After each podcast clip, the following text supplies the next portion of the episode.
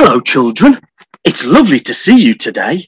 Welcome to episode 20 of the Different Doctor, Same Old Poo podcast. Today, we're going to watch a very fun program called Doctor Who and talk about it. There are robots and aliens in it, but don't be frightened. It's only pretend. I'm Mo from France. France is a different country, just across the sea from England. Can you spell France for me? Yes, that's right. F, R, A, N, curly K, E. Well done. Sitting next to me with his big teddy bear and lovely pajamas, it's Dr. L. How are you today, Doctor? I'm very well, thank you, Mo. I've been having a lovely time playing in the garden with my garden hose. I've been sprinkling plants with water. Good. And why were you doing that, Dr. L? Because it's been a warm day and I was worried that the plants would dry out.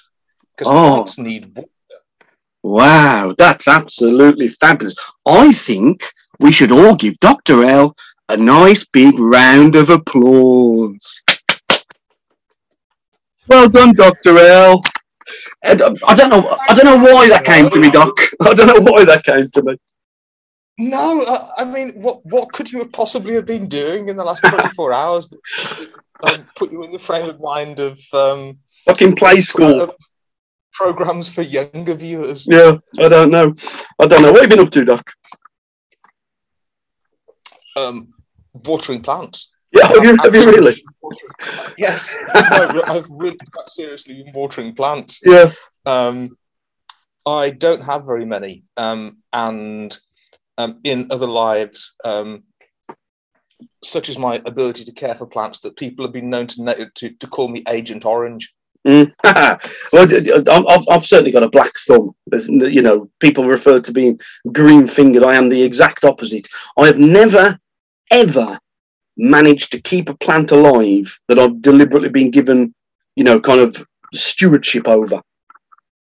Um, no, I mean, I, I, I, I think I am um, a one-person ecological disaster. My housemates have got a lovely. Um, it's a, it's a small garden, but you know, but but they, they care for it well. They tend to their to their plants. They've got a lovely vegetable plot. They grow potatoes, runner beans, strawberries, other things as well that I can't remember. Um, and I, but I have warned them. I've said, look, you know, no matter what, do not ask me. You know, I'll, I'll, I'll clean the toilet. I'll clean the kitchen. I'll do any, you know, I'll clean the fucking oven. I don't care. Don't ask me to help in the garden because all life shall perish. Um, I was on the point of quoting Sutekh. Oh, oh, yes, of And- course. Go on, Doc. Why not? Well, uh, because literally where I tread, I Mm. leave nothing but dust and ash. Use your powers for evil. Evil? Your evil is my good. I am Sutekh the Destroyer. Where I tread, I leave nothing but dust and darkness. I find that good. Very early on in the first Lord of the Rings film, where one of the Nazgul arrives on his horse and gets off his horse, and wherever he walks, all of the fresh vegetation and the flowers die and rot and turn to liquescence. in fact, yeah, Uh, yeah, um, they got that from me. yeah, absolutely. No, it, it, it is. It's nicked that from me. yeah, it, it is absolutely terrible. Um, Doc, I've got some good news. I've got a job. What do you think of that? Goodness gracious me! How about that? Congratulations! Thank you, sir. Thank you, sir. I've, I've been.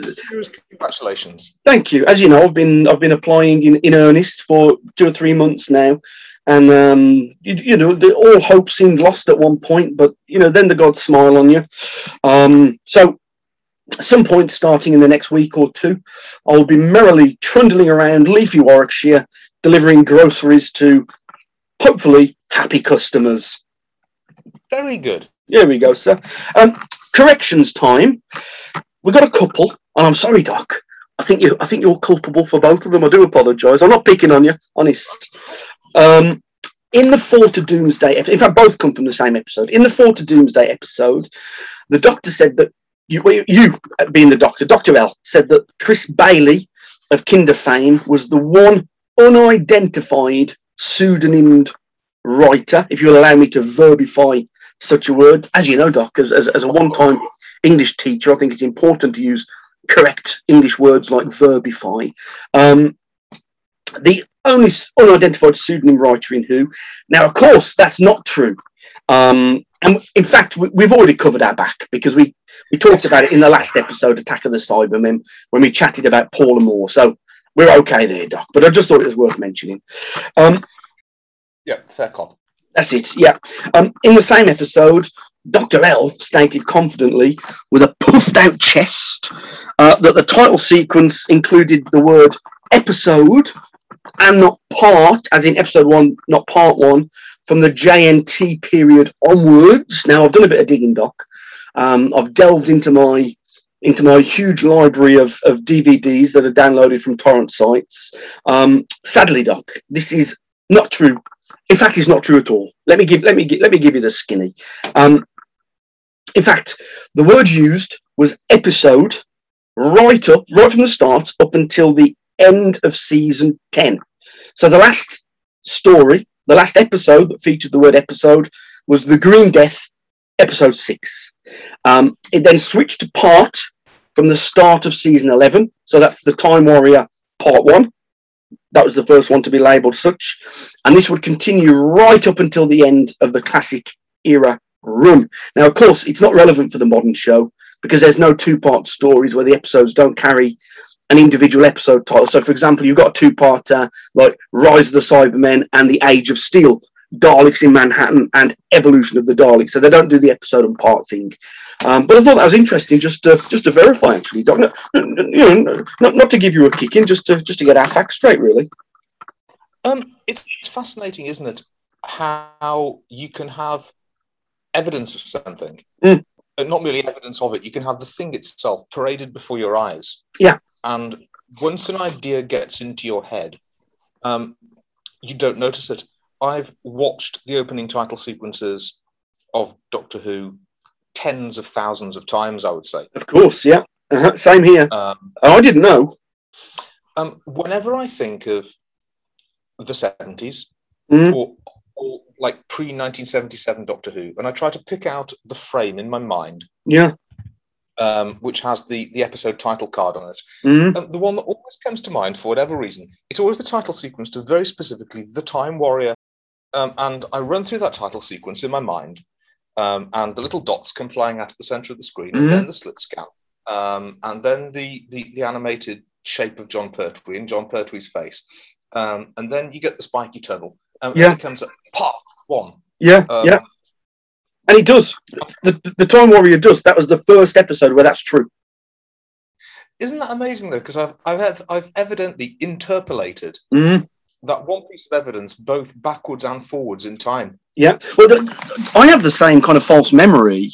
You know, I'm convinced that I have seen that, you know, the, the, the Peter Davison title. I, I know Tom had it for one season, but let's call it the Peter Davison title sequence.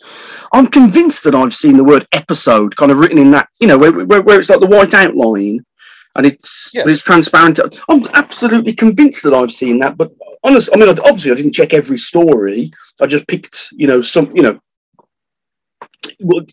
random samples. But yeah, that was the delineation that I found. If anybody knows any better, of course, please do get in touch and clarify for us. We'd be delighted. Um, should we get should we get into the show? Yeah, I think we should. Welcome to part one of the show, which we call TARDIS Talk. You know by now, guys, this is the topic of the week. I've only got two at the moment, Doc, so give me a number between one and two. One.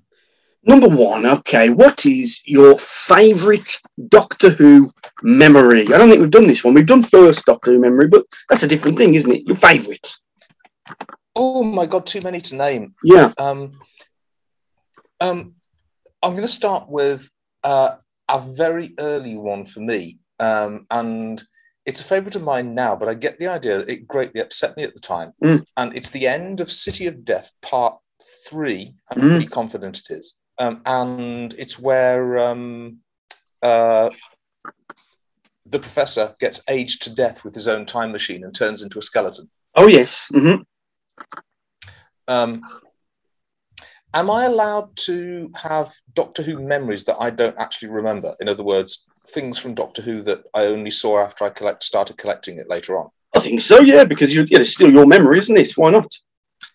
Yeah. Um, so I mean, I'll I'll have the end of the invasion episode six, Mhm. um, which is one of the best moments ever. Which is when when when the Cybermen actually invade a very small part of West London Yes. Um, Mhm. and not the entire planet. Mm. But no, yeah. Yeah. Um, yeah. I still I still feel like I'm not um, sort of really entering into the spirit of this game um, unless I stick to things that I actually remember from um, when they were on telly the first time. Mm. And besides, I'm going to start crossing over into just my favourite bits of Doctor Who ever, which is, I, I think, a completely different question that you should hold over for a different episode. Sure. So from now, uh, I'm, I'm going to stick to things that I actually remember. Um, but once again, at the time, I found the end of episode two of Time Flight, Mm. um, where uh, the Master unmasks himself, to Mhm. be extremely effective. Um, that had a massive effect on me. Yeah, yeah, we- and we, we kind of talked about that uh, last week, didn't we? Time flight. Um, what, what specifically? Why do you think that resonated? Um, because I was still quite early. Um, I must, in theory, have seen. In fact, I, I, I did see Logopolis because, okay, um, definitive answer to the question. Mhm. Um, my favorite memory um, Tom Baker's Regeneration, Oh yeah. hmm a very early one for me. hmm Um, I was at my grand's house, as my family always were at that time on a Saturday.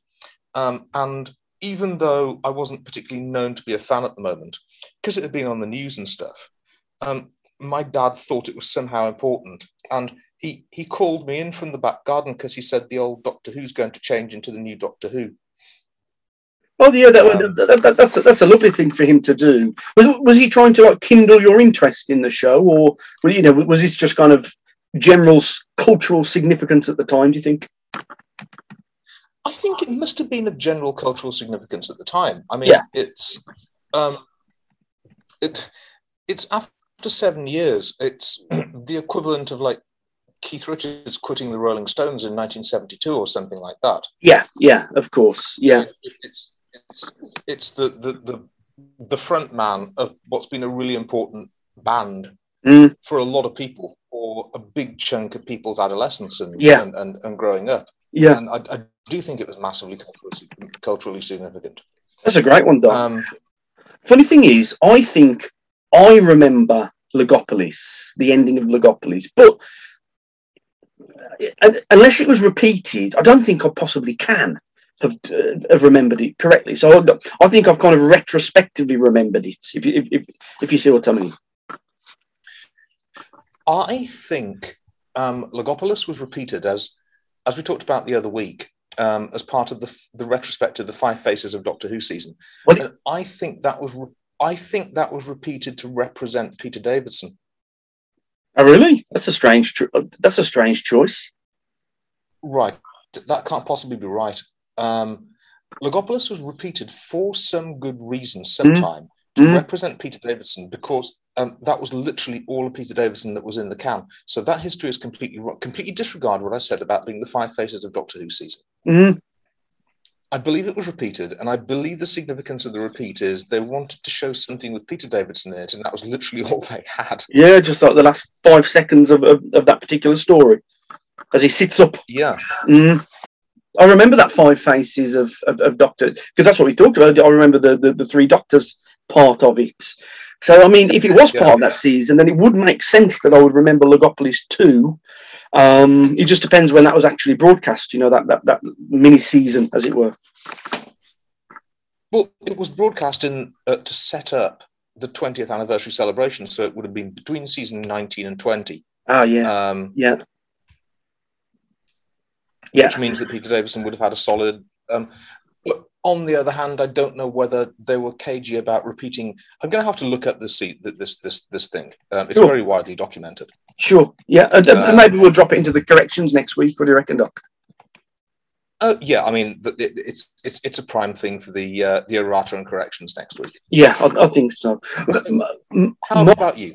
Yeah, I mean, I mean, mine's really easy. Um, I was about eighteen, and maybe a bit older actually, maybe maybe maybe nineteen or twenty, and I had my eye on a particularly uh, lovely young lady, and discovered that she was into sci-fi. We got talking about Star Wars and Star Trek and Doctor Who.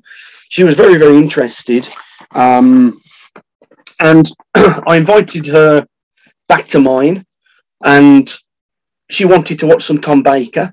So I put I put on some City of Death, and then we and then proceeded to have a, a rather nice time smooching on the sofa for the duration. So there you go. Nothing to do with the actual program itself, just a, an absolutely wonderful memory.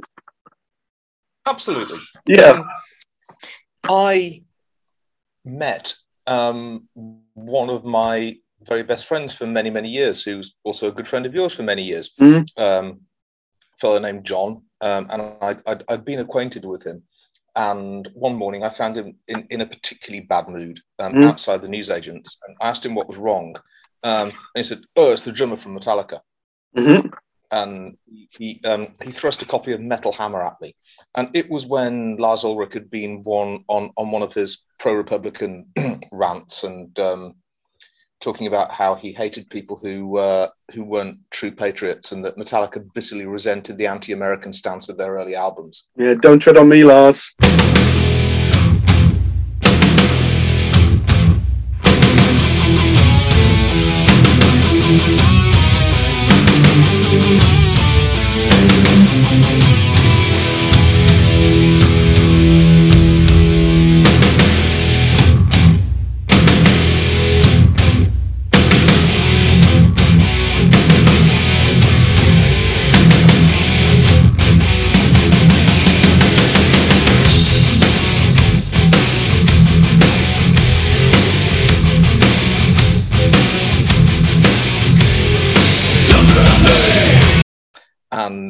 John was in such a bad mood, we, we, we decided to uh, to go and have a few beers, Mm. um, and got chatting, and the subject of Doctor Who came up, um, and um, he began talking about, oddly enough, a memory of his, Mhm. which I was easily able to identify as being the Invisible Enemy, and said, "I actually have that.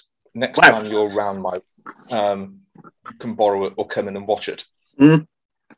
That's great, Um, isn't it? And and and and and, and thus, a friendship was solidified. I imagine. Um, yeah, absolutely. And as recently as last year, um, I had to not ingratiate myself, but I, I, I had to find a fit-in strategy um, for working with a bunch of software engineers um, in various different parts of East Asia. Yeah. Um, and I had my my introductory chat. Um, somebody asked me what, what I was interested in, um, and with no prompting at all, um, I said, "Well, uh, I'm very fond of old UK TV." Um, and someone immediately said, oh, "Oh, including Doctor Who." Wow. hmm hmm Um, the um, the na- the the organisation is actually named the the I won't say company. It, it, it's it's a a group of people who get together to do contracts in which they have commutable skills. Yeah. Um, and the name of their organisation is actually named after a Doctor Who monster. Wow. Okay. Oh, great. What a connection. They're not paying me for advertising, and they can't afford to do so. So I'm not going to name drop them. Yes. I mean, Dalek Enterprises in, in, in Southeast A- in, in, in, in Southeast Asia, of course, very, very famous. So I, I think we all know who you're talking about, Doc. Um, don't forget, guys, you can contact us via email at differentdocsos at gmail.com or via Twitter at SOS Different. I am going to try and get a Facebook page set up. We do have one, but the, the address is so convoluted, I just can't be bothered to read it out. So I'll get that sorted, guys, and hopefully we'll, we'll have that for next week. Let's get on to part two. Jenkins?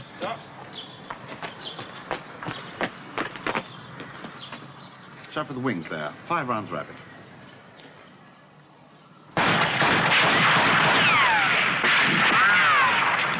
Welcome to part two of the show, which we call Five Rounds Rapid.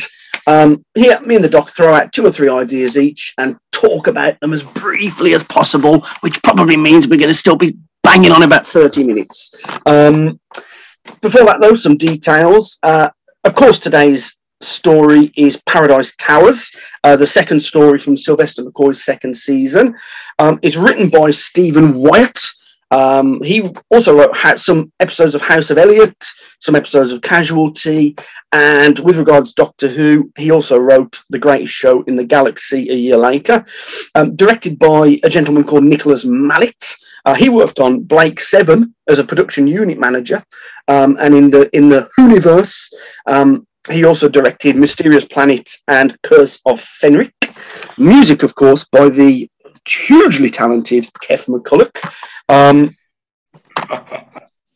the main cast, the main supporting cast, actually, besides the principal characters, we've of course got Richard Briers as the chief caretaker, Clive Merrison as deputy chief caretaker. Um, then we've got the two old, the two old bats. We've got Elizabeth Spriggs as Tabby, Brenda Bruce as Tilda, Judy Cornwell as Maddie, and Howard Cooke as Pex. And I think that, that will suffice. Do you want to kick things off, Doc? Yeah. Um, I need to start by saying that um, I draw very frequently on John Berger's book, Ways of Seeing, mm-hmm. uh, very, very frequently in, in, in intellectual exercise this topic has got nothing to do with the contents of that book and rather its its its title. It's been my determination to come to the Sylvester McCoy era, um, looking for ways of seeing, looking for new ways of appreciating or understanding this material and trying to find out what the hell was going on or what people thought the hell was going on. Yeah. This in real time was the first time I began going to Doctor Who local group meetings and mm. the first time I began engaging in public debate with large numbers of Doctor Who fans. This season was loathed then. Um, and this, by the way, was not a DWAS local group. It was an independent one. So um, nobody's agenda was being pimped here. Nobody was um, specifically trying to bash John Nathan Turner or um, get in with some crowd or this crowd or that crowd. Um, it was a, a, tiny little independent Doctor Who local group of which the people in common had only that they were Doctor Who fans. Mm. And many of them attended um, a large industrial polytechnic in uh, South Staffordshire. Um, this season was so roundly hated. I mean, mm. unanimously hated. And I know it's had a bit of a critical reappraisal, and uh, I know these days, um, even season 20, pretty much season 24 has its own fans, and certainly the Sylvester McCoy era has its own fans, including people who don't even like the rest of Doctor Who. Yeah. Um, and, but the, the poor thing has been dumped on so much, like this whole season. Um, I needed to kind of not do that. So going into this story in particular and the next couple, I'm trying really hard to bend my head, bend my brain into finding a new way of reading this thing, mm. or looking at it from a different angle, or looking at it from a different perspective. And we'll, we'll, we'll get to see, no promises, but we'll get to see if I've succeeded, or if so, how I've succeeded. Um, there, a reasonably concise first round. Well, well done, Doc. I, think you've I think you've set yourself quite the Herculean challenge there, to be honest, because with the exception of two or three points that I will raise as the ep- episode progresses, you know, I, I, I, I found this almost irredeemably lamentable. Um, I, I wasn't expecting to enjoy it. Um, because you know, I have I just have no love of, of, of the McCoy era, with the exception of of, of, of two stories at a stretch three. Um, I find I, I, find it borderline unwatchable. Um, you know, and truthfully, if if if I wasn't obliged to watch to watch it for this project, um, which which I'm happy to do, by the way, because I, I, I have very much enjoyed, you know, the, just having the excuse to watch a bunch of Who. It's, it's great. I love Doctor Who, and, and, and so it's great to have that opportunity. But then we hit Sylvester McCoy, the Sylvester McCoy era, and I, I, I, find it so di- such hard work, so difficult. I, I, do find it hard to extract much positive from it. Um, you know, obviously, my intro to this to this podcast episode was was was lampooning um, my overall uh, you, know the, the just the the, the, the, the infantilizing of, of my beloved program by this point. I, I, I find it borderline upsetting.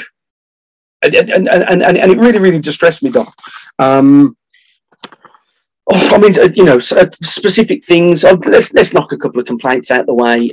You know, I've already used the word play school. You know, red kangs, red kangs, red kangs are the best. Um, bloody, um, I mean, Mel.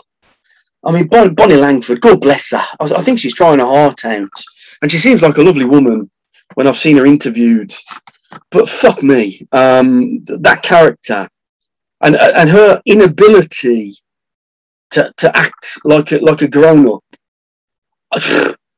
Sorry, Doc. No, I'm, I'm struggling to. I'm, I'm I'm sucking all the positivity out of the place. Do you, do you want to pick up the mantle? Yeah, so I mean, this this this dovetails beautifully, as Duggan would say, um, mm-hmm. into my next point, which is what sta- and it's two points in one really. What standards or how low were the standards of competency or achievement that were required by a nationwide government funded organization of the size and scale of the BBC to work on Doctor Who at this point. Mm-hmm. I, who, who, in, who in the name of goodness gave a QA pass to that music? No. Oh, I've, I've, I've worked for tiny little seven man advertising agencies mm. do everything themselves except um, the large scale printing and the music for their video production. And yeah. I promise you, um, if they'd set aside a budget of seven hundred pounds and a freelance composer came back with that, um, they would have sent the tapes back um, and, and, and, demanded their money back and sent yes. debt collectors around the following day. yeah, I mean, it, I mean, I mean, the music is is is I mean, it's beyond awful, isn't it? And it's so loud. Um, particularly, did you catch the Go on, Doc. Did you know? Did you know this, by the way? Um, like the, the composers on this season, um, even Dudley Dudley at his worst, hmm. and mm. even um, some would say Tristram Cary, um, and some many would say Malcolm Clarke. Yeah, at their worst, at least they were BBC employees. I mean, at, at, at least they were on the payroll, and they were trying to do something. Um, the people who did the music for this season, that they were they were contracted out. There, there, there were composers for hire who one assume were selected for their skill. Well, it's, it's just one composer, isn't it? My understanding is it's Keff McCulloch. He wrote the theme music, and it, well, he certainly wrote the incidental music for this story. I thought he did it all. No, there's another guy. Is there? Um, my uh, there's there's one other. Yeah. Um, and I, I mean the the only possible explanation for it is that they were unbelievably cheap. Mm. I mean, I mean, to be able to undercut an in-house resource. So I don't know how Doctor how, how the budgeting on Doctor Who works or worked in those days. Um, I assume that a producer is given a budget and they are given guidelines as to what in-house resources they are available and what will be extracted from there. But so, um, as in any company, I imagine the in-house resources you have are much, much, much cheaper than contracting out anything. Yeah, yeah. Um, but they chose to contract this work. They, they, they, chose to hire out. They chose to get freelancers. And the reason you do that in a the reason you hire consultants in a company um, is to get the best when you don't mind paying through the arse for it. Surely it would have been better to have, you know, paid a researcher you know to spend one week going through the archives of the of the yes. music that the BBC already owns tens of thousands of fucking hours of music that the BBC already owns either because they purchased the rights or because you know they the, they commissioned it and it was produced by the radiophonic workshop you know pay, pay one researcher one week's wage which would be what let's say 500 quid at a stretch and, and, and use that, use that instead. Because this, I mean, particularly, I mean, the scenes between the music in the scenes between uh, Mel and Pex. I mean, it's it, it is so awful. I would presume that that Keff McCulloch was being satirical. If I didn't know any better, because what other explanation is there? Um, I mean, that being said, I do like the um, like Children of Bodom style synth stabs. Uh, That, that always brings a smile to my that brings a smile to my face.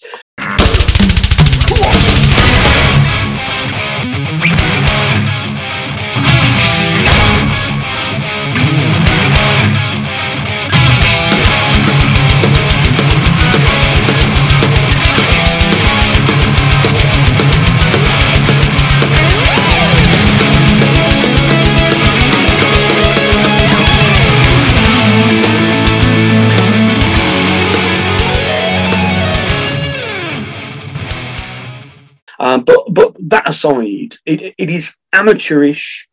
It is poorly executed. It is totally out of keeping with anything that's happening on screen ever, um, and just uh, has no place in any production that wants to be taken seriously as a quality piece of drama.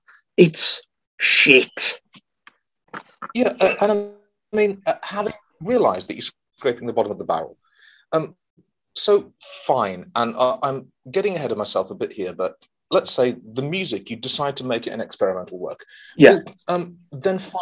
Um, go to a musician's workshop. Go, go to a council-run musician's workshop in East London somewhere.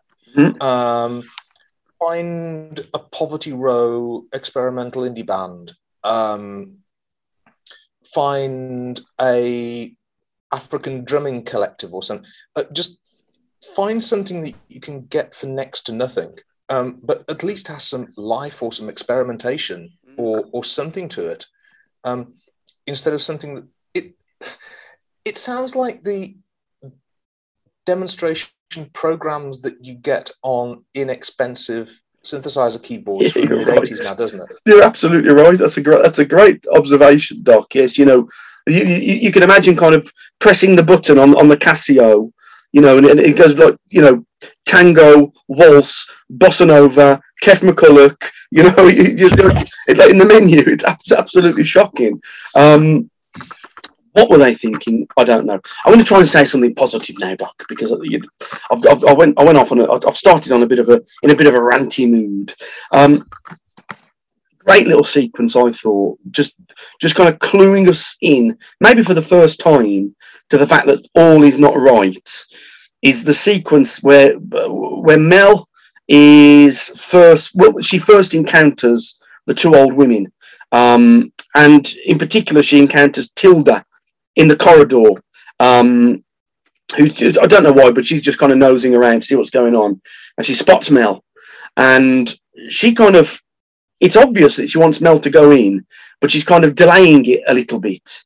And she kind of explains this by saying, "Oh, you know, my friend Tabby is just tidying up," um, and it's it, it's it's just a great little moment because in the back of your mind, I suppose, maybe being pre-informed, uh, you know, because I've seen it before and I've read the the novelization, so I knew what those characters were about. It just paints this glorious picture in in in your head of what precisely, what horrors is this kind of lovely old woman in the process of tidying up basically in the kitchen. Right. So uh, I'm going to follow up that point because it's one of the points where the the script fails completely. Yeah. Um, I don't I don't know what it took to get me to. I think I must have seen an exposition or an interview with the writer somewhere. Because when I watched this from the events on screen, I had no idea that the two old ladies were supposed to be cannibals because they're starving. Mm-hmm. Mm-hmm. No, Um, I didn't know that it was because they were starving, but but but I knew that there was something going on. You know, I, I- you know, I think you can I think you can glean from it that they are cannibals, but maybe not maybe not the rationale for it. Um, no, I, I I I just thought they were crazy old women who wanted Right. to murder Mel for no good reason. Yeah, and, that, and that's, Um, that, that's that's why I caveated what I was saying. You know, with the fact that you know maybe maybe I picked this up. You know, because I've read the novel, because you know, because I've because I've seen it before. Maybe I didn't get that first time through. So I'm going to segue. I'm going to use that to segue into my next point. Yeah. This is this is my way of seeing. Um, when I was probably sixth form age, shortly afterwards, And I know you did theatre studies in sixth form, but I don't think it was you who I was having this conversation with. I'm pretty certain it was a, a, a, a lady acquaintance of mine. And she was talking about a, a brainstorming workshop they've been having in, um, in theatre class. And their task had been um, to come up with the most jarring, juxtaposed, inappropriate presentation method um, for a particular kind of material. And um, the one group um, had come up with um, the famous five in the style of Debbie Does Dallas. Special. What's it like to become one of football's cowgirls? Debbie Does Dallas has all the answers. Hi, my name is Bambi Woods, and it's interesting that I was chosen for this part in this movie because in real life I was a Dallas cowgirl. In this film, though, my name is Debbie Benson. The story is completely fictional, but could have really happened with a little help from my friends. So effectively taking relatively innocent children's material, but doing it as hardcore pornography. Yeah. Um, her group's response to this, because now they felt challenged and affronted, was what they were going to do was a Clockwork Orange in the style of Play School. hmm Sure. Just an, any version, really. Yeah, I put it to you that what we have here, if it were made by much better people, is a Clockwork Orange in the style of Play School. Well, it, I mean, it, it's a great observation, Doc. Have you read the novelisation, by the way? No, I haven't. Because you've, you've, read, you've read most of the novelisations, haven't you? It's, this is one that, that, that, that, that you missed. Yeah, I mean, my um, I stopped picking up the novelizations as soon as I got a reliable source of video, um, and um, I I only realised this quite recently as well that there's there's probably um, a lot of latter era great novelizations that um, I've missed out of, but it was it was always my intention to watch Doctor Who on the telly if Yes. when if I ever got the chance, and I got some reliable sources of video, so variously from New Zealand and West Germany, hmm as was at the time, hmm from people who either were having Jon Pertwee era material broadcast in their country or um, had cheap cable stations that were broadcasting Tom Baker. And that's how I started my collection. And um, that was when I, I, I stopped buying novelizations, largely because um, I wasn't a particularly wealthy adolescent, and Yeah. a videotape and the price of some postage um, pretty much wiped out what I would have been spending on um, entertainment otherwise in any given month. Sure. So no, I haven't. Yeah, I did. I mean, I've read it a couple of times. I thought it was written by um, Stephen Wyatt, actually. The, the- you know, the, the person responsible for the teleplay here. But apparently, I've, I've just looked it up. It's not. It's by somebody called Shwet. Forgive my pronunciation here. Shweta Bakchan Nanda. Um, now, my memory of the book. Now, bear in mind, dear listener, it's been probably twenty-five years since I've read it.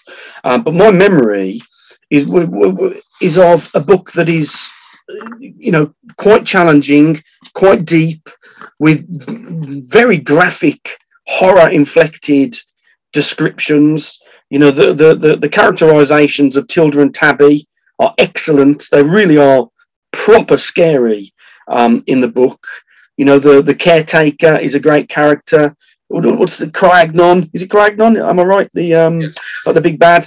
Um, re- really, really well realised. It, you know, for me, at the time when I was reading the, the novelizations, you know, this was right up there with the Ben Aaronovitch stuff, which I always thought was the were the best novelizations.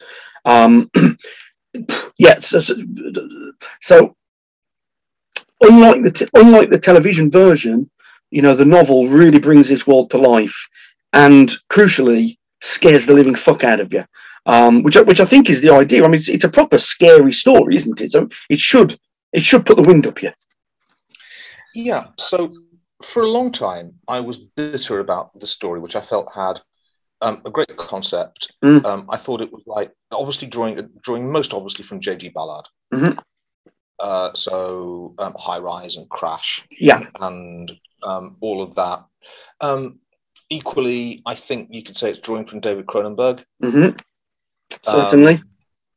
Are we detecting a bit of uh, altered state? Is that one I'm thinking of? No, that, that that's not Cronenberg. Actually, altered state. You're thinking of. Uh, I can think. Remember, the French name is Les Frissons, so that's going to be Shivers. Shivers. Yeah. Yeah. That's it. Yeah. that's it. You know, the- Shivers is the, the, the, the it, it's the high rise, the, the, the brand new modern high rise complex gone wrong, gone wrong, isn't it? You know, when the building turns on them, because it's Cronenberg, of course. You throw in some body horror and mutant slugs uh, just for good measure. Um, mutant slugs that crawl into vaginas, if I'm not Uh, mistaken. yes, well, any, any orifice they can find, I think. Yeah. Um, and so I mean, it, it's it comes from a strong pedigree. Um, I I think it's worth bringing up a Clockwork Orange again. Uh, I think it's worth bringing up Lord of the Flies. Mm, So it it comes from an impeccable pedigree, Mhm. and I think it's someone's perfectly rational decision to how can we take these very modern, very futuristic concepts that have only been approached by people such as um, very experimental, very experimental filmmakers who only got to make the film they wanted to make because it was subsidized by the Canadian government. Oh, yes. That's that's how that's how uncommercial a proposition this stuff was. Mm. Um, you know, this stuff doesn't go down easy, not with anybody. Mhm. Um, and then, you know, how can we follow up all of those socio-political points? And I'm going to stop that there because we have a whole section of the episode for that. We do. That's So the next. politics. Yeah, that's the next part, Doc, isn't it? Yeah, I, I can only imagine. I mean, just to follow on from your point there, I can only imagine the look on the writer's face. You know, when it, he delivered this script that was meant to be, you know, a, a socio-political commentary, horror, which would, you know, uh, as well as being horror inflected. You know, meant meant to unnerve, meant to be a little bit tasteless. You know, the the, the, the cannibal old ladies uh, you know that wouldn't that wouldn't be out of place in like an early Wes Craven movie, would it? You know, like you can imagine like redneck cannibal old women, no problem at all. Um, and and the look on his face when he saw the end product, it must have been an absolute picture doc, you know. You see, if they if people did something like that now, I would have more appreciation for it because I'm so sick to the bloody back teeth of darkness and grimness and Mhm. um, I think. But then now I have to talk about Attack the Block. hmm um, which is obviously a far more recent production, but it's got a lot of those same themes. It, it's got the same themes of urban alienation. Um, Yeah. It's got the same themes of um, the criminals are nearly as scared as you are. Mhm. Um, it's got the same concept, you know, the, uh, the same ideas of actually which is more threatening. Mhm. Um, the the things outside that we're defending against, or the things inside that we've locked ourselves in with. Yeah, yeah. And anybody who hasn't seen Attack the Block, it, I- I- it, it is highly recommended. What you know, for my money, one of one of the one of the best British sci-fi horrors, certainly of the past like twenty years or so. Um, and in fact, there is there's, there's a Who connection, isn't there? Because it's um, oh, who it's Jodie Whittaker. She plays the um, she's she's the woman. She's the main woman. Goodness me, you're right. Yeah, there we go, Doc. Yeah. Me. So you know we- we've got solid sci-fi credentials with Jodie. I can't remember the character name, and of course John Boyega, who would go on to um, much fame in Star Wars before he disappeared up his own anus and started lecturing the world about how evil white people are. Um, so yeah, it's rock solid um, sci-fi credentials. Attack the Block. Go and check it out, guys. Um, so there's there's all of that stuff surrounding it, and I I want to believe, or my my um, I'm I'm not being contrarian towards you. Um, I'm hoping we can set up an interesting conflict and an Mm. interesting dialogue because I I have I've chosen to take as my my perspective on this um, because it was such an obvious thing to do it dark and do it grim and do it urban and do it gritty and do it bleak sci-fi someone made the very, very brave directorial, or someone signed off the very, very brave uh, directorial tradition uh, decision that we're going to do it as unabashed kids' TV. Sure. Um, and I think what they're thinking of is something like Blue Remembered Hills, which is the, the Dennis Potter play. And it's about some children and what Dennis Potter decided to do um, in order to in order to not have it cute little children because um, apart from the fact that if he'd have cast little children in those parts and had them doing the things that they were doing, then it would have been borderline illegal to even produce. Yeah. Um, he cast grown adults who are unashamedly playing children. Mm. Which is the Uh, same thing here, isn't it? You know, the the, the, the, the women that are playing, they're called the Kangs, aren't they? The Red Kangs. Um. I mean, they you know, they're, they're clearly too old for the characters they're actually trying to portray on screen. It, it, it, it's really jarring. At least I found it very jarring. You know, their their behaviour uh, in contrast with their actual physical, obvious physical age. Um, I might even ask your opinion about that right now. Um, am I being too kind? Um, is this um, like a, a- a sort of extrapolation of um, since we're in the eighties, we'll, we'll we'll talk about uh, cheap slasher films where the teenage, the the borderline underage teenage girls are clearly played by women in their late twenties. Sure. hmm Um, or is it is it meant to be arrested development? Um, are we meant to believe that these are, let's say, six or seven year olds who were abandoned by education and their parents and society at large, um, and they're they're hung in they're, they're just hung up at age seven or age Yeah, eight and yeah. haven't matured developed beyond then, even Yeah. though then they are naturally they are actually now in their mid twenties. And, and that's a great question, and, and that ties back to Lord of the Flies, doesn't it? You know, because e even though I mean, obviously, you know, the, the the actions of the children in Lord of the Flies uh, get to be quite extreme, but still, in much of their behaviour, they, they are, you know, they are they, they, they are younger than they than they are in reality. Here, um, I, was torn by this as well, Doc, and I, I kind of had a, a, a, similar thought, really. Um, is it arrested development? I, I think we I think we can see it that way, and and and and so I suppose if that if that's the case, it does kind of get a little bit of a pass. Um, but but if that is the case, just have one line of dialogue making that apparent, making that clear. Now, I'm I'm not one for spoon feeding the audience, um, but much as you, you know, we're, we're kind of lamenting the fact that you didn't really understand the, the nature of those old women because the script failed. Well, I'd say this is arrested development, and then we have the same failure too. Yeah, and I mean, I, I, I don't believe in spoon feeding audiences either.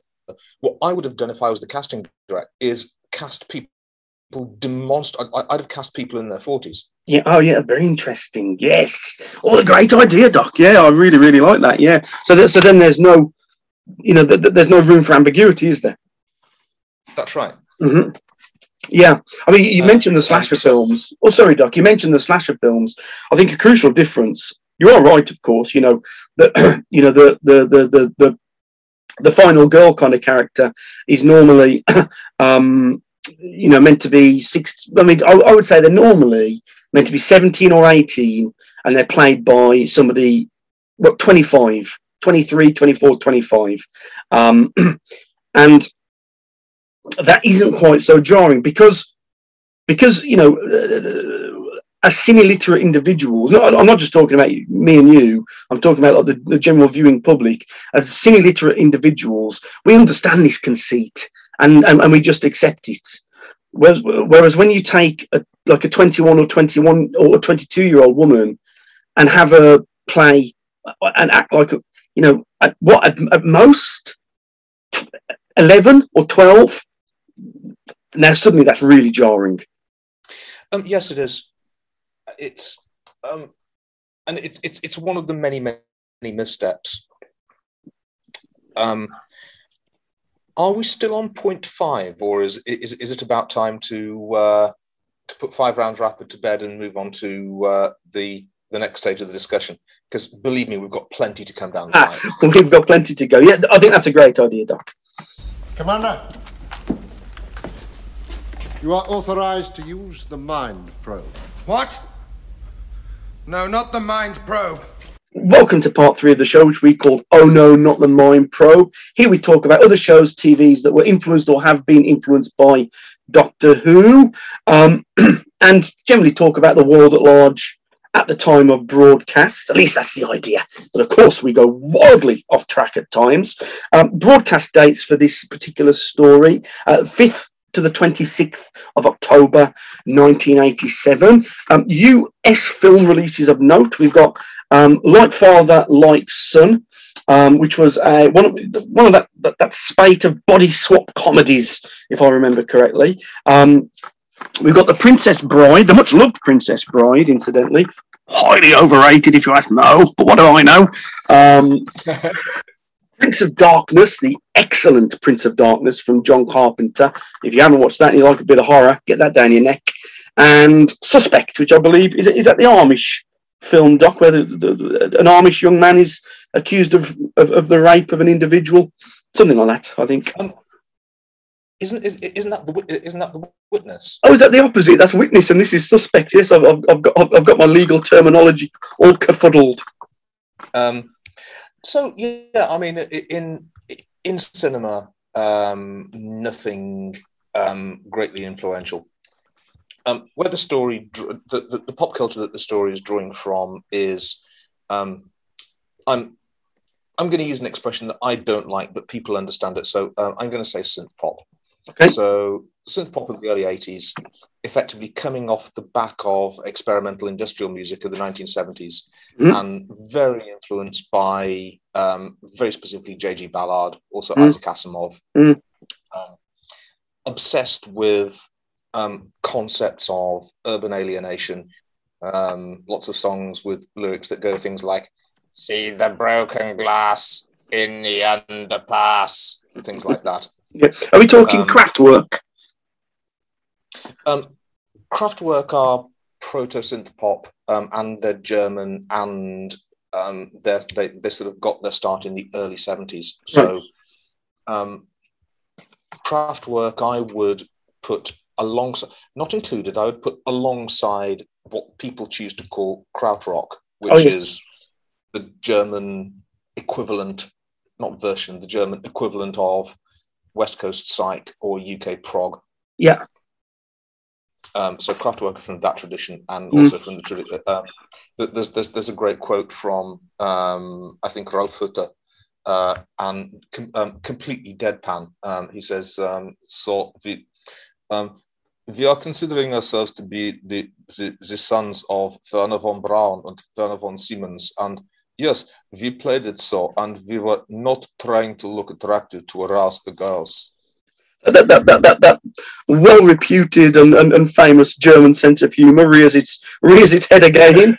Yeah, great. Well, uh, uh, I mean, as um, uh, as one of the members of um, Helloween once said, uh, "You know, we are the funny assholes." Absolutely right. Yeah, and, and and indeed they were, especially by their Yes, 50, especially by their fifteenth album. um, so, um, I was specifically talking about the early iterations of the Human League. Um, Gary Numan, Yeah. Big Stroke, Tubeway Army. Oh yes. You could possibly even, I I mean, they, they, they included a synthesizer amongst their instruments of choice. I think you could include Joy Division in that mix. You could definitely Mm-hmm. include Cabaret Voltaire. oh yes. Um, so, by and large, Northern English stuff. Um, oh, uh, OMD, let's not forget OMD. hmm Travelogue uh, is a wonderful album.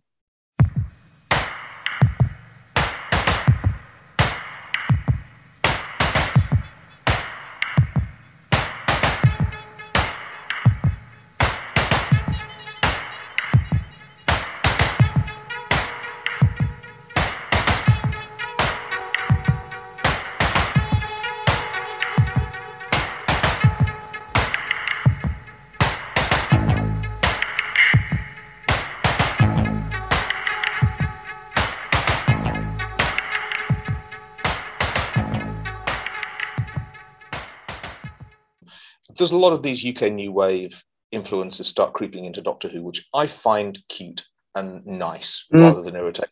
Mhm. You have a story called uh, The Happiness Patrol, which is a homo homologue, something that has the same meaning but with different words. Would that be homologue? Oh, I'd, I would need I'd need to look it up, Doc. To be honest. Um, well, a, a, a homophone is something that sounds the same but looks different. A Correct. homonym is something that um, looks different but means the same. Mhm. Um, and I'm going to say something that has the same meaning using different words. I'm, I'm going to call it a homologue. Let's go with it. Um, so the Happiness Patrol is um, obviously a, a homologue for Joy Division. You have a story called Delta and the Bannermen, which is obviously playing with some Greek letters around Echo and the Bunnymen.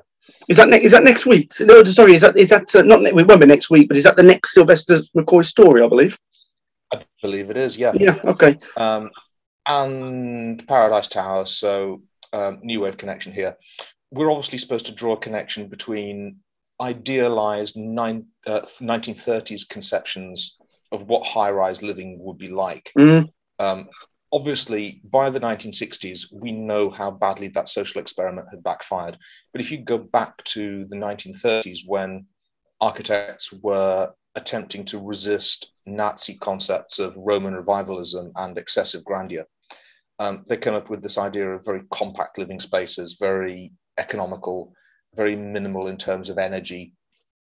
Um, and many of those people were associated with the Bauhaus movement. Mhm. So we, we, we, we get another early 80s new wave reference. Yeah, and, and you know this, this idea of kind of high rise living, and and I would also throw in kind of like gated communities. This concept kind of reared reared its head again, didn't it? I would say, mid nineties to to about the year two thousand, th- th- this concept seemed to kind of gain in popularity again. I mean, ob- obviously to be um, wildly kind of satirized by the great George A. Romero in Land of the Dead. Yeah, definitely. So from time to time, um, civic officials. Uh, this is one of those great stories of how the road to hell is paved with good intentions. Mm. Um, in fact, how the road to inequality and poverty is paved with very humanitarian, very equalitarian intentions. Mhm. Um, from time to time, people will go to a place that seems to be able to pull off high rise living. Um, they're usually civic officials, normally appointed by local borough councils, and they will visit someplace like um, Osaka, or they will visit someplace like um, there's a Swedish town, not even a city, there's a Swedish town where they're doing some very interesting experimental work with timber high rises. Right. Mhm. And they'll go somewhere like that and they'll see, um, well, those people live in high rise accommodation and um, it seems to work out perfectly well for, uh, for them. Um, we'll try that in Slough or we'll try it in Coventry or we'll try it in Middlesbrough. Um, the part they leave out is that and it's it's it's too long-winded and too boring and too irrelevant for me to go into now. But those places have a community surrounding them. The tower block is the place where people go to go to sleep and watch telly Mhm. um, and feel safe. Um, but typically, in many of those places, people won't even bother having a bathroom in their own apartment. There'll be a, a, a communal bathing space. There, Mm. there'll, there'll, there'll be a public bathhouse. Um, many people won't even bother having a kitchen in their apartment because there are, depending on your budget, there are like huge, very expen- uh, uh, very inexpensive um, canteens, mostly for construction workers, but where anyone can go and eat their fill for a very small amount of money. Yeah. Same, Uh, same is true. Same is true Like washing machines, isn't it? You, you- they wouldn't have washing machines because, you know, there, there, there would be some kind of washing, you know, kind of communal washing room, in, maybe in the basement, for example. maybe in the basement, but more likely like out in town. That there'll Oh, yeah. be a big, um, quite often with a little cafe attached to it. Mm. Um, and so you have all of these things surrounding these spaces that, that, that foster community and encourage community. And whenever people just fixate on what we'll do is we'll take a tower, we'll, we'll, we'll build a tower block in Coventry, um, and that will have the exact same result. And of course, without any supporting community infrastructure, what that if you remember the the very famous one in Birmingham, um, they were built in things like um, on road intersections or like on Mm. traffic islands. Mhm. So there's no way to access the place except by um, a network of murderous underground tunnels. Yeah, that's right. Yeah, Tan, Tan House is the name that comes to mind for me. That's that that, that, that one was pretty infamous in, in in our locality. I can't quite pin it on a map, but I'm sure you remember Tan House, Doc. Absolutely.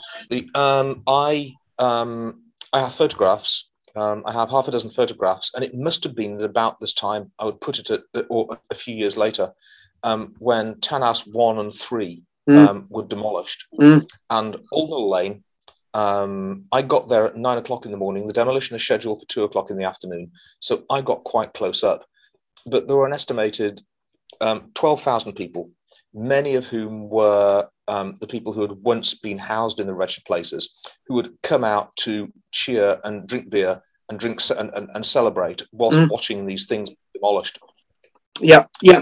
Do, do you think it's possible that you know when when these these edifices are first constructed, um, that you know they do kind of look modern and sophisticated and like decent places to live, but then the very fact that the you know the the the, the, the communality nature of them, the communal nature of them, even um, uh, means that there is kind of no sense of possession or proprietary. And so they you know they very like the communal areas very quickly fall into disrepair um, and so become kind of bleak places and, and and and then this kind of infests the the mentality and well-being and mental health of the people that actually live there That's a big part of it. Um, Mm. Another big part of it. So I mean, uh, my my mom um, once worked with um, a girl who had recently exited um, an abusive relationship um, and was looking for, was looking for a fresh start in a safe space where people couldn't where, where someone couldn't come banging on her front door in the middle of the night. Yeah. and she joined she joined the waiting list for Tanhouse Two. Mm. Um, and because it was very new, uh, was housed very, very quickly. And apparently, so we're probably in year 1966 or 1967. Um, apparently, there wasn't much wrong with it back Yeah. then. Uh, what happened was some of the smaller apartments became available, and the council began to leak problem te- problem tenants um, into these places. And you know, now I have to watch myself really, really carefully because I'm going to start sounding. I'm really going to start sounding like an old Tory here. sure Um, it doesn't take many of those kinds of people. So I mean, if if someone's dealing heroin out of their council apartment, um, there's going to be a constant stream of junkies sure um, coming upstairs in the lifts. Those people have got no investment in preserving the space, so they're going to start pissing in the lobby. Mhm. Um, they're going to start spray painting the walls of the lifts. They're going to start hanging out outside this guy's flat. Um, sooner or later, people are going to start openly taking drugs in the public spaces, and then parents are going to want to keep their kids away from them. yeah of course Completely understandably yeah when you do when- once a community relinquishes the spaces to which it has absolute entitlement um, well then they're given over entirely to antisocial elements I grew up that's when they become antisocial I grew up um, for three or four years in, in, in one of these kind of buildings. It was called ba- Bailey Court.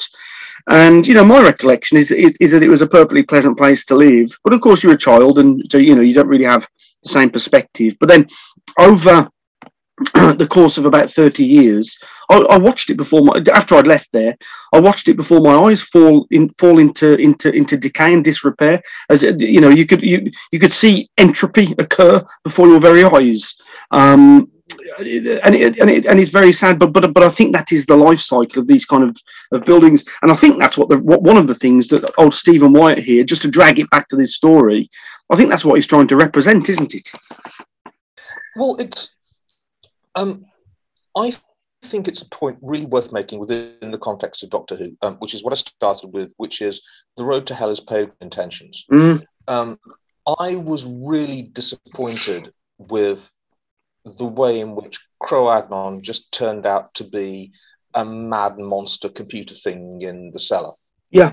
Mhm, I think I think it detracts from a lot of the socio-political power of the story it's trying to tell, which is um, like this this housing complex, this tower block, this whatever it is, got set up with the very best of intentions to provide a pleasant environment where multiple generations of people could have ha, could have inexpensive access to leisure facilities. So there's a nice swimming pool. Yeah. Um, they could have plenty of space. They could have daylight. They could have communal spaces.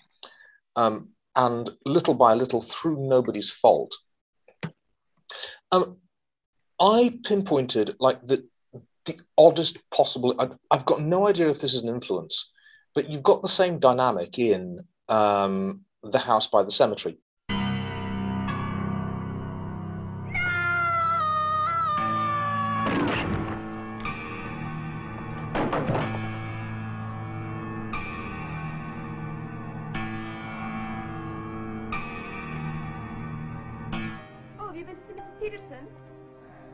Say to a widow who finds out her husband butchered his mistress and then took his own life? That's where Peterson hanged himself from that Iron Raven.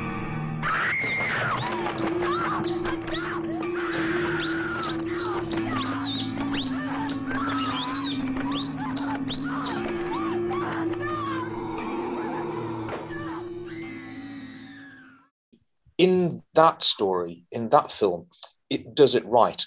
Um, so effectively, above ground, you've got the portrayal of um, a family quite literally coming to bits, or at least they are in bits by the time Dr. Freudstein's finished with them.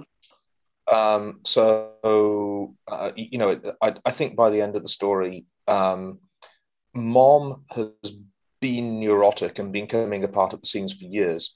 Maybe because of this, or maybe this is the reason for it. Dad's been banging the babysitter. Mm-hmm. Um, the little boy is neglected to the point that he hasn't merely got imaginary friends.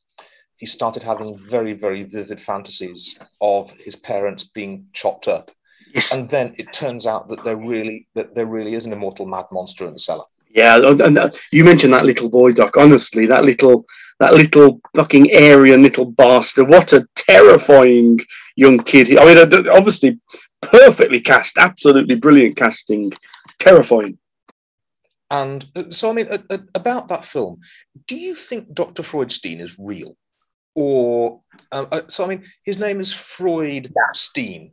Um, it's a contraction of Freud and Frankenstein. Yeah, of course, absolutely. Um, so effectively, he do, do you think, as I do, that he's a monster who is literally created from the little boy's ego or Yeah, the little boy's? That's always been my interpretation. I think just like um, just I'm just, I hope I'm not confusing two films here, but just like the little girl in the in the painting that he keeps seeing as well. Um, Yes. yeah, I, I, I, don't think she's real, and I don't think the doctor's real either. I suppose what I'm coming to is does Dr. Freud does Dr. Freudstein become manifest? Does he become corporeal? Does he actually commit does he actually come out of the cellar and commit those murders? Mm, mm. Oh, Or is it all in the little is it all in the little boy's imagination, or does the little boy commit the murders? Well, I mean, uh, for me, that's the illusion. You know that he's imagining that little girl who, who- who's kind of who's talking to him, keeping him company. He's imagining the doctor, but he's the one. He's the one that's doing the murdering.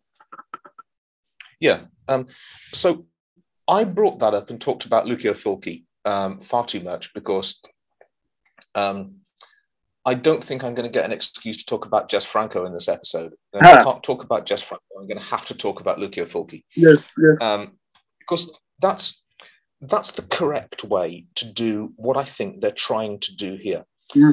Um, there's a couple of inferences, and I so wish they'd done this. That Kroagnon, um, the script sets it up so that Kroagnon is the literal architect Mhm. the Paradise Towers. Mhm. But why would the arch- why would the architect of a building carry on living in the basement after he completed? Like, wh- why wouldn't he go in the penthouse? Um, It's, I spook- it's spookier to be in the basement. Is that that's why? um, well, it would be in the hands of a good director. Yes. But um, uh, and it, it's it's the fact that it's in the you know Dr. Freudstein has got a reason to to be in the basement, particularly if he's in the little boy's subconscious. Yeah. Um, Kroagnon's got no reason to be there unless um, Kroagnon is a product of the subconsciousness of the whole community. Like Kroagnon has been created by the sense of despair and disillusion and hopelessness Mhm. of the whole entire community. You know, I, I think that's a perfectly plausible um, analysis here. You know, that he is the manifestation of, you know, the the the Rezzies' bleakness, basically. You know, the, the bleakness of their existence. Yeah, um, and I think that's a fantastically potent idea. Mm. I would love to see a really good writer and a really good director get to grips with um, a creature that is the literal manifestation of um, urban decay and alienation and depression. Sure. I don't have nearly much imagine, uh, enough imagination to imagine what that would look like, but I'd love to see someone really get to grips with that. Yeah, I suppose the closest we, we we've ever seen to that is something like Candyman. No, I'm not talking about the, like the you know the, the recently released uh, remake. You know, the original Uh, is it is it Bernard Rose uh, directed movie? I think with Tony Todd. Um, You know, the, the, the Candyman is is some kind of manifestation of of of of, of n- like the negative emotions aimed at this one particular individual, isn't it, Doc? For a split second, I thought you were talking about the Happiness Patrol. no, no, no. Oh yes, of course. Yeah, yeah, yeah. No, no, no, Doc, not that Candyman, the good one.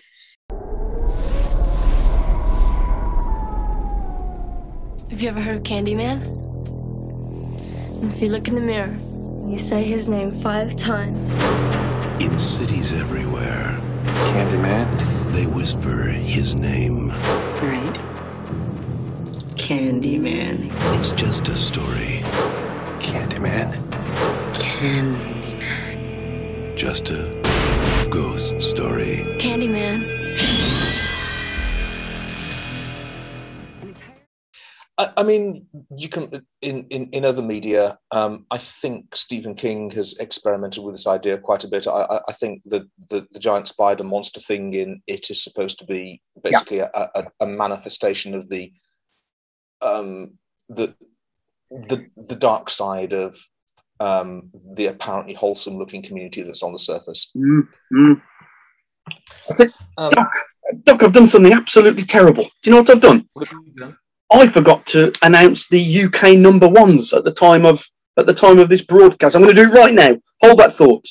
UK number ones at time of release. Pump up the volume by MARRS.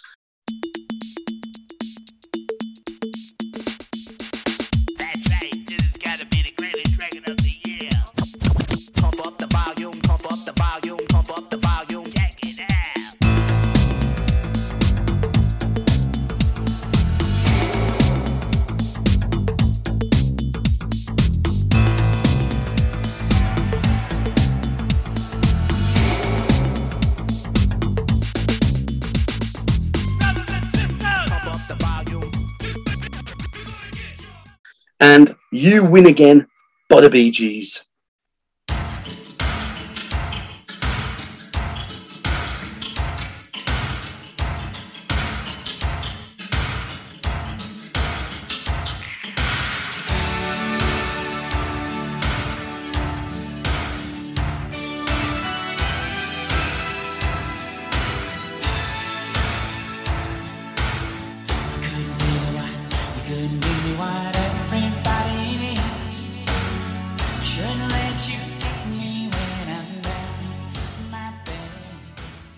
I need to point out when we're talking about the music, um, at number one at this point was Pump Up the Volume by MARRS. Um, the UK was in the middle of its first legitimate musical revolution since 1978. Pump Up the Volume is one of, it's not the first, it's one of four or five um, what would now be called old school house records that got to astonishingly high positions in the UK charts, considering this was a kind of music that people had never heard before. Um, and it was the beginning of a musical revolution, which I think probably we're still feeling the fallout from, na- from now, a good 33, 34 or 35 years on. Are they British, Doc? That, that, that astonishes me. I would, I would have, I would have swore blind that, that just listening to it that that would be an American product. No, um, MARRS is a supergroup um, made of various members of bands on 4AD records, Mhm. if you can believe that. Um, I'm not saying there are actually any members of um, Bauhaus or the Cocteau Twins Mhm. um, involved in this. Um, at least one member of A.R. Kane was involved in this, and at least one member of Colourbox. But it was a, a, a side project made basically of musicians from bands on 4AD um, which makes this the oddest 4AD release ever. Mm.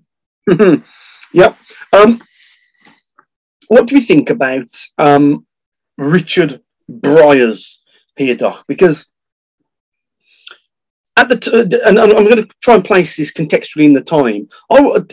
Tell me if I'm wrong about this, Doc. I would say at the time, Richard Briers was just about the the hottest property in British comedy, or am I overstating? Do you think? I don't think you're overstating it at all. Um, he was better known for, uh, I mean, um, came to prominence. He didn't first appear in, obviously, but he came to prominence in The Good Life. Yeah.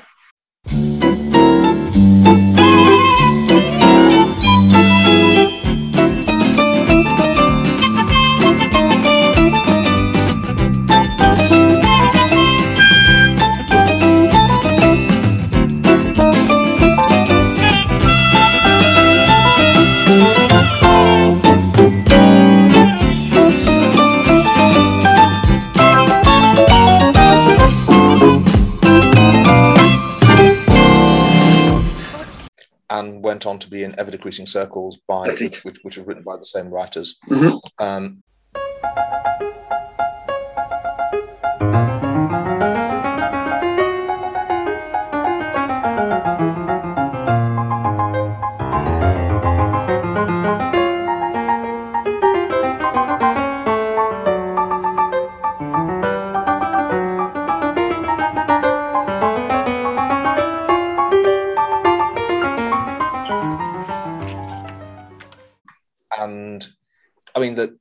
particularly Richard Richard Briers' performance in those things. Um, when you're little, you can watch those as very fluffy sitcoms, and you can laugh along with them. And honestly, you can when you're older as well. But it's only when you get older that um, you realise.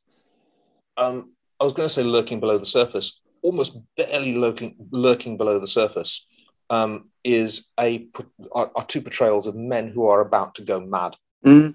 Mm. Uh, I mean, I we'll we'll get into this more, um, particularly when we get to talk about the uh, invasion of the dinosaurs. But this this isn't that that's not going to be for ages now. Um, I and this was very very far sighted of them because the facts of what was happening in that part of the world weren't correctly known in 1975, even though they were happening. It's impossible not to look at Tom Good in The Good Life now and basically see the suburban Pol Pot. hmm Sure. Yeah. Um, I mean, you, you've got this guy who is insistent on rolling back the advantages of the industrial era. He Yeah. wants to go back to a, a, a, cleaner, more pleasant time when everyone grew their own food. Yeah, he wants to reset Um, to year zero, doesn't he? Just like Mister, just like Mister Potter did. Yeah, um, just just just like old just just like old Saloth Sar did. Sure. And it, it's uh, considering that um, you know the Good Life is a fluffy comedy set in Surrey, um, and literally at the time this was being broadcast, that shit be happening for real on Mm. the other side of the world. Mm. uncanny to watch it now. And then you fast forward a bit and you get to ever decreasing circles, and you get not a Tom Good rehash, but you get a character who is effectively an urban Stalin. And he's the head of the Residents Association, but he's constantly prowling around with a little notebook, wanting to know what everyone's up to and wanting to know what they're doing on Saturday and why weren't they at the meeting. Yeah. And it's really, really hard to watch that series now. And what you come away with is the idea of, oh my God, it's a really good job you're a powerless, pathetic nobody um, stuck at the end of a little cul de sac. Because if you had power and resources, you'd have the secret police crawling all over your neighborhood. You'd want to know what books are on people's shelves. It's quite interesting that Um, that you say that because I mean, presumably that's why he was thought of to play this kind of you know fascistic character, replete with like comedy Hitler moustache. Um, you- you- so, so you know it, it kind of makes sense of what could otherwise be considered stunt casting. Um, it could be considered stunt casting, but I think if you push through Tom Good and go through the guy in ever decreasing circles, Mm. and then translate that into Doctor Who, the chief caretaker um, isn't meant to wear like a stupid, um, like padded purple pre-revolution French army uniform, and I, I, I don't know what that's all. He's he's the chief caretaker. Um, he's a busybody. Mm. Uh, you know, he's he's the kind of guy who um, keeps a stash of Razzle magazine um, in his broom cupboard, Yeah, yeah, and um, he's he's this absolute nobody who, because authority has abandoned Paradise Towers, because there are no more author- he. Um, if you remember the um, the cover of the Radio Times to uh, Threads, um, which is the uh, the traffic warden um, with the rifle. sure. Mm-hmm. and it, you know, and, and like now, in the absence of any other recognizable authority, this is your authority figure. Yeah. that's what the key. That's, that's what the chief caretaker is. Mm. In the absence, we've been told that we've been told that all the men have had to go off to war. Um, so, in the absence of anything like father figures or masculine leadership, in the absence of any police Mm. or um, anything like that, the chief caretaker, um, the pathetic little wanker who squats in his in, in, um, in his broom cupboard, um, plotting his revenge, and um, you know those kids have made a mess of my stairway again. Mm. When I have my way, Mhm. when I have my way, I'll teach them some manners. See if I don't. Yeah, And yeah. then, he gets the chance. I, I really like his performance um, in, in episodes one to three. I think it falls off a cliff, you know, when he's like, I don't know what, I can't remember quite what happens to him, but Kroagnon does something to him and, and he becomes uh, this kind of like almost like vegetative, zombified creature. Um, and, and, and, then it's absolutely awful. I, I mean, I presume that's what it. That's how he was directed. I'm, I presume that's what they asked him to do because it seems to me. I, I mean, oh, sorry, Doc. in the position he was, being at the top of the tree, like you just said. Yeah. Richard Briers wouldn't sabotage his career like that, now would he? I, I mean, he, he wouldn't, of his own will. I mean, I, I would have liked to have been on set because you can't imagine the director would have been. Very, the director wasn't very experienced. You can't imagine the director crushing Richard Briers with the force of his ego. Now, can you? Mhm. Well, I mean, that, that, that's kind of my question there. You know, I mean, if that was a choice, it was it was it was a perverse choice. If it was direction, if, if it was direction, then he, you know, he should have had the, the, the, you know the, the the ability to to resist, and he's certainly got the chops to the acting chops to you know deliver deliver a, a, a performance that would have been much more suitable. So it, all seems very strange to me, Doc. Listen, we've got about fifteen minutes to go. We've got about fifteen minutes to go, Doc. Should we? Shall we move on to the last part of the show? Well, um, I just want to talk about Bonnie Langford for a second as well, Yeah. because it's, it's it's relevant here. Since I mean, you Bonnie Langford worked like a fucking Trojan from about age two or something Mhm. um, to to get good at her craft. You can't do something like that for so long and not have some of your training rub. I mean, um, theatre schools are strict places. Yeah. Theatre schools do do not encourage frivolous behaviour and do not encourage overacting. Um, there's a whole bunch of stuff I don't understand. Uh, this is possibly for another day, but um, considering John Nathan Turner's adoration of musical theatre and high camp, Mm. um, why would you hire Bonnie Langford and never find a pretext to have her sing and dance? Well, that's a yeah, that's a good question. But but uh, I mean, your reference to theatre school there is interesting to me. I think she seems like a theatre actor on TV, and I, and I think that's part of the problem. She can't modify her performance to be suitable for TV. It always seems over the top in the way that when you act on stage, you do have to be a bit more over the top, you know, because you've got to make sure that the person at the back of the room sees your performance just as surely as the person at the front of the room. Yeah, it, it's the, the over enunciation of everything and the, and, and the uh, um, excessive arm gestures and That's it. that kind of stuff. Yeah. I mean, it it's weird, isn't it? Um, so, uh, on paper, this looks like a dream gig for Richard Briers. Uh, You Mm. show this to me. So basically, take you take the sinister aspects of the Tom Good character and the ever decreasing circles character. You take away all of the comedy, and that's what you're left with, and that's your villain. And I'm like, yes, yes, Yeah, please, yeah. I want to see. Of course. Yeah. Um, Sounds great. And the the only possible explanation for me is that the producer was consistently overarching the director on this, and it, it- and it, it was the producer um, who was telling Richard Briers, uh, "It's only Doctor Who. Have a laugh. Send it up." Yeah. it as a pos- Yeah. But wouldn't the piss wouldn't the wouldn't the piss take? I nearly said, wouldn't the producer have been John Nathan Turner? Is that really the kind of thing he'd have been saying to his lead actor?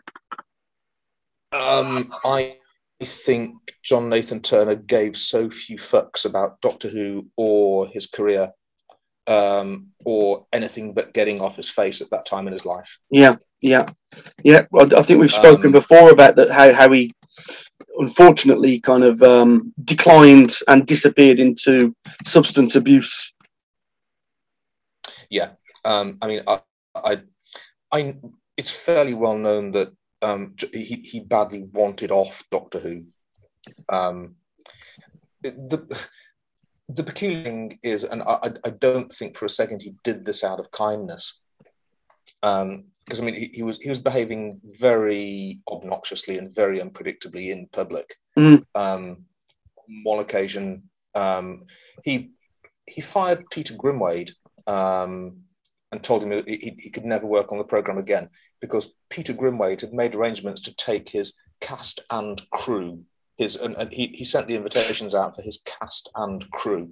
Mhm. That story he was working on. He made arrangements to take them out to dinner.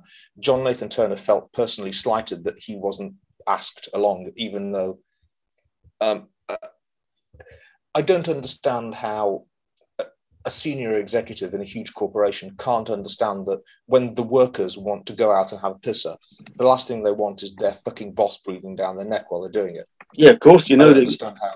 Yeah, but it's just like any work environment, isn't it? You know that the you know the guys the guys down down the foundry don't want don't want the fucking you know stiff in the office with them when when when, when they're sinking a few points, do they?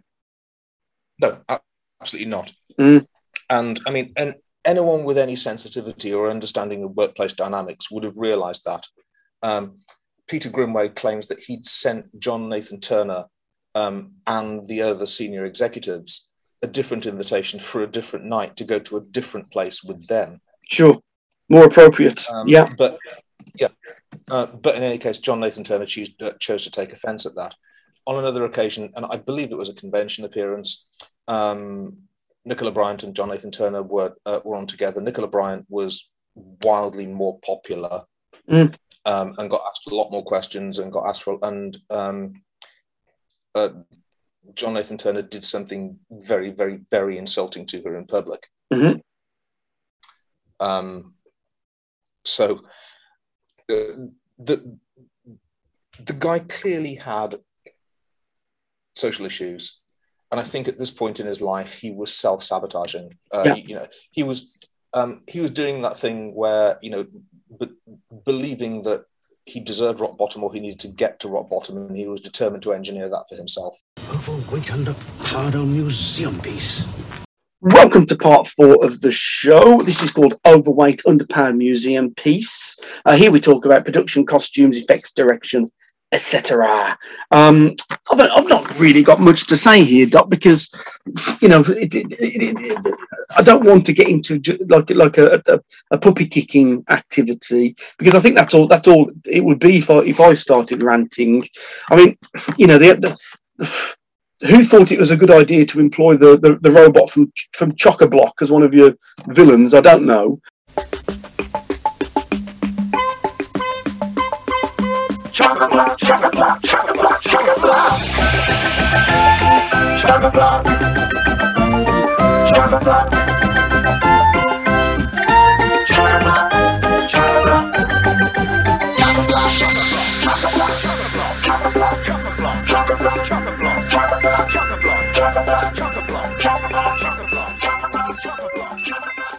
Um, but but aside from that, Doc, the floor is yours, sir.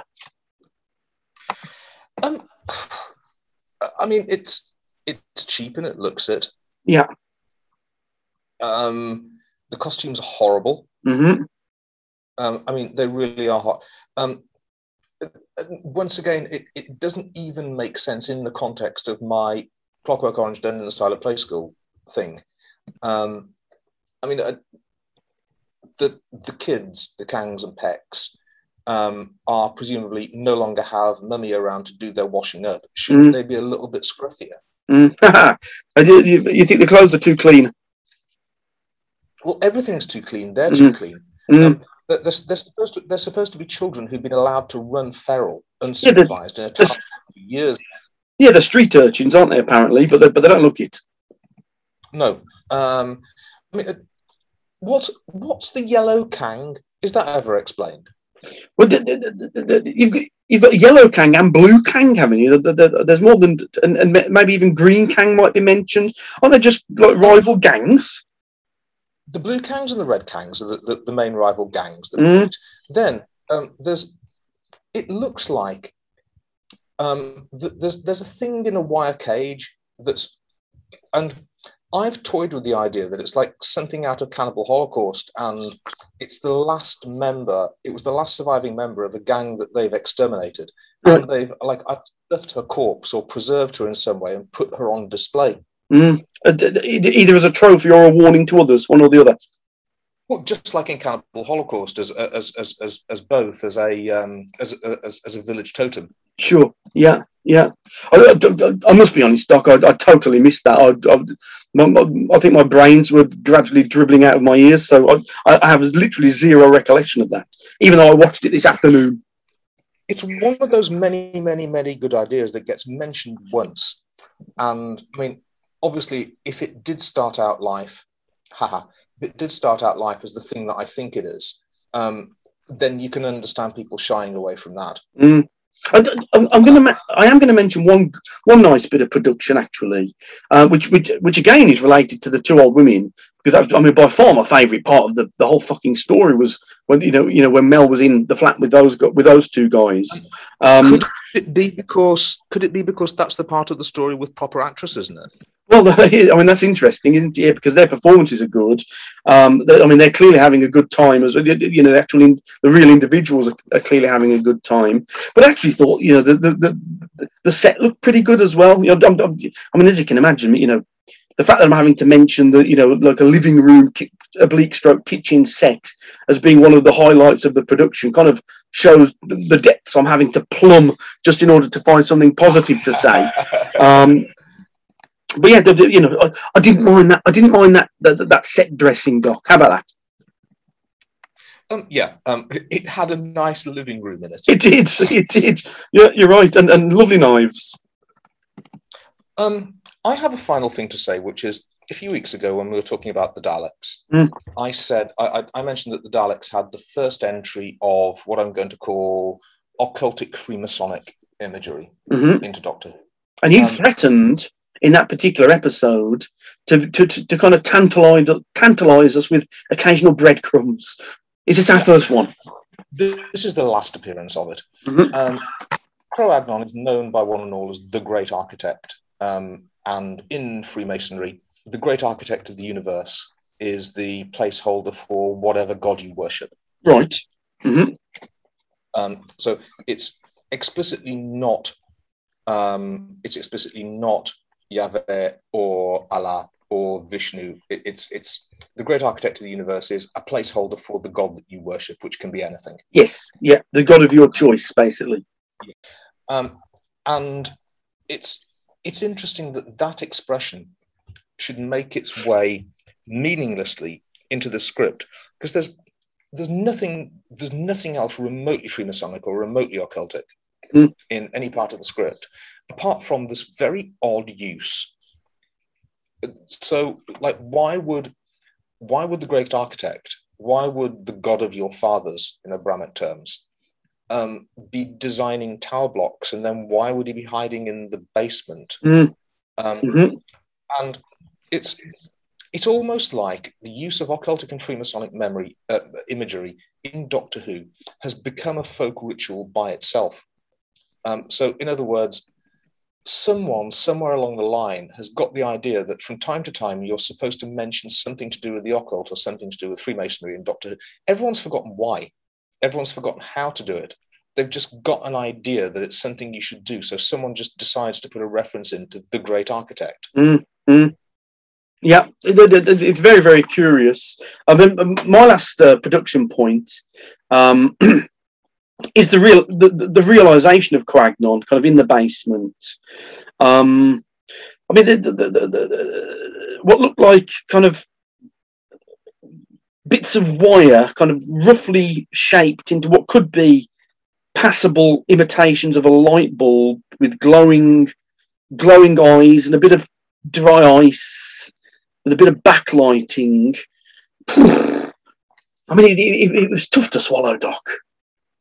I mean, this is that's another thing that makes me think maybe just maybe this tiny part of this story was influenced by the house by the cemetery. Yeah. Because long before you get to see Dr. Freudstein in full, you get to see his glowing eyes in the basement. Oh yes, yeah, Um, yeah, And uh, something you said earlier that I hadn't thought of. In that last episode, I think someone said to Richard Briers, um, like act like act like a monstrous killer zombie, mm. behave like you know, um, act like a zombie. Yeah. Be, uh, you know, because I don't know, he, he was a bit like um, what's the name of the what's the name of the zombie that can kind of almost talk in Day of the Dead? Is it is it Bud or Bob? Bob. Yeah, you know, you kind of had kind of had echoes of, of, of, of, that guy's performance, but, but just lacking all the nuance, you know. Or lacking being good. yeah, yeah. I'd point out that um, Bub the zombie turns out to be the most like, like by the end of the film. Bub the zombie is the character you're rooting for the most. You're the one that you, uh, you, you really hope Bub gets away and is all right in the Well, end. that's that's right. he You know, Bub, Bub, Bub- Bub's the one with the most humanity in the, in the, in the whole damn story, isn't he? Um, yes. First came the night, then came the dawn. Now comes the most eagerly awaited day in horror film history.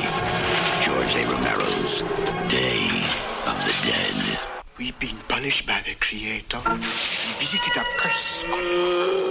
Hello! Is anyone there? For the few remaining, their only hope of survival is to find a cure. You're wasting time trying to define what's happening. we're kind of coming to the end of our time here, Doc. Have you got anything pressing that you really want to get off your chest before we before we call it a night? Yeah. So um, I set out spoiling to pick a fight in favor of the story. I, I, I wanted to find stuff I liked about it. Mm. Concept, I think, is a good concept. The idea that you, you take all of these potentially very depressing um, and very difficult to handle concepts, and in order to still present them and do them in the spirit of experimental theatre, which Doctor Who has always had a hand in, you do it in the style of a kids' program. Mm. I still don't think that, that that I still don't think there's anything wrong with that concept. I think you could pull that. I, I think a good director could pull that off. Yeah. Um, unfortunately, that guy wasn't around the day they filmed this because it, there's there's no way this took more than a day. No, um, but, but in your defence, though, Doc, you know, you, you- you you set out with with a manifesto not to be kind of overly critical and, and not just to pound on this story, and and and I think you've succeeded in your ambition there. I, I think you've been very very fair and balanced. Um, in fact, I- I- you know, I think in general we've we haven't been overly unkind. You know, despite my initial rant, I think we've been, I think we've been we've been we've been kind enough to it. Um, are you prepared to? I mean, here's here's here's what I owe this thing. Yeah. Um, and you, you know this. Here, here- here's what I owe to it. Um, and I owe it the so the, the same chance that I, I owe to everything. You would be within your rights to come back at me and say um, that me, I can enjoy the most incompetent, badly played punk rock or indie pop imaginable. Um, so don't you dare talk to me about quality control or, or, or being being good at your craft because you love tons of stuff that's absolute crap. I love Jess Franco. Um, I um, I love Jean Rollin. Um, I love Filipino midget films. th- things things do not have to be good quality for me to enjoy them, um, but they they have to have some. Li- this comes closer to like one of those films that set out to be for a cult audience and they're constantly nodding and winking at you and going look how bad this is look Mm. how bad what, what we want you to do is to say this is so bad it's good and tell your friends about it Mm.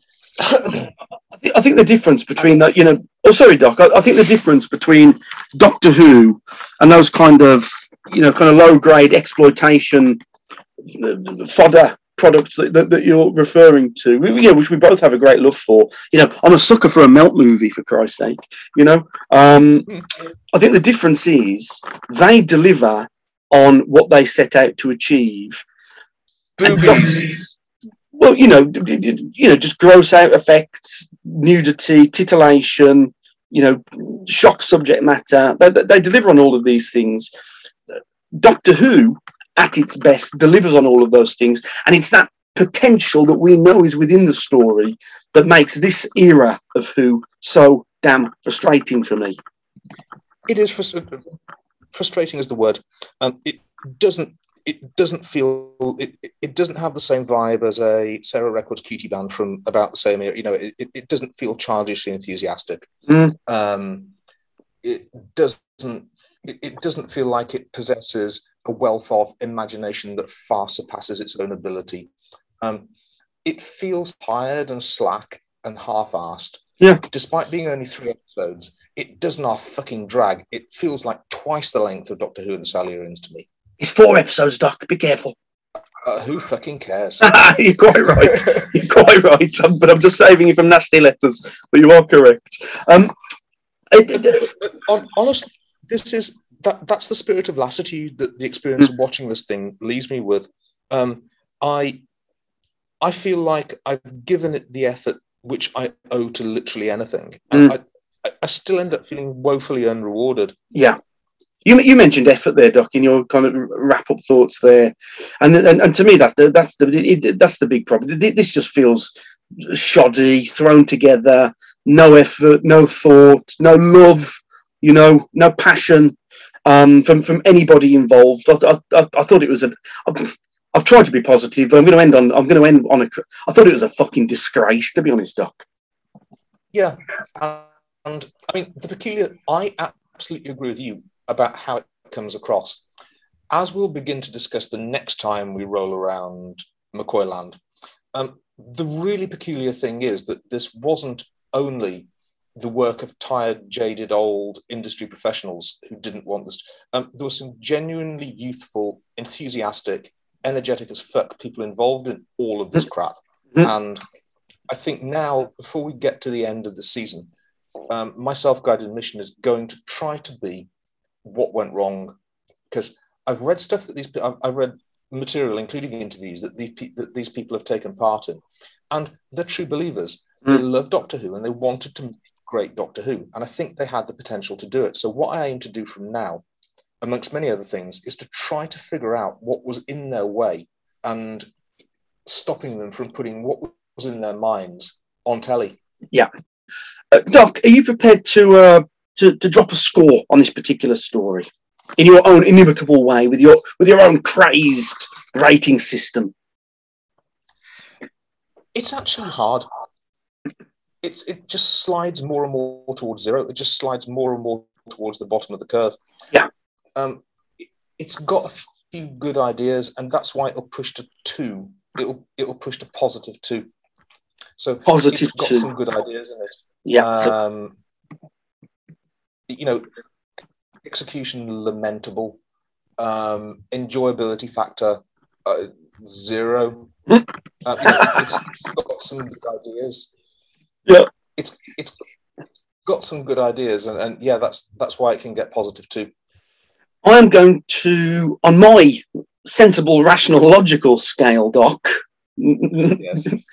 casting those stones, um, I am going to afford this particular offering three out of ten. And the only reason you, you may think, well, that's astonishingly high, Mo, based on what you've been talking about this episode. It gets a three.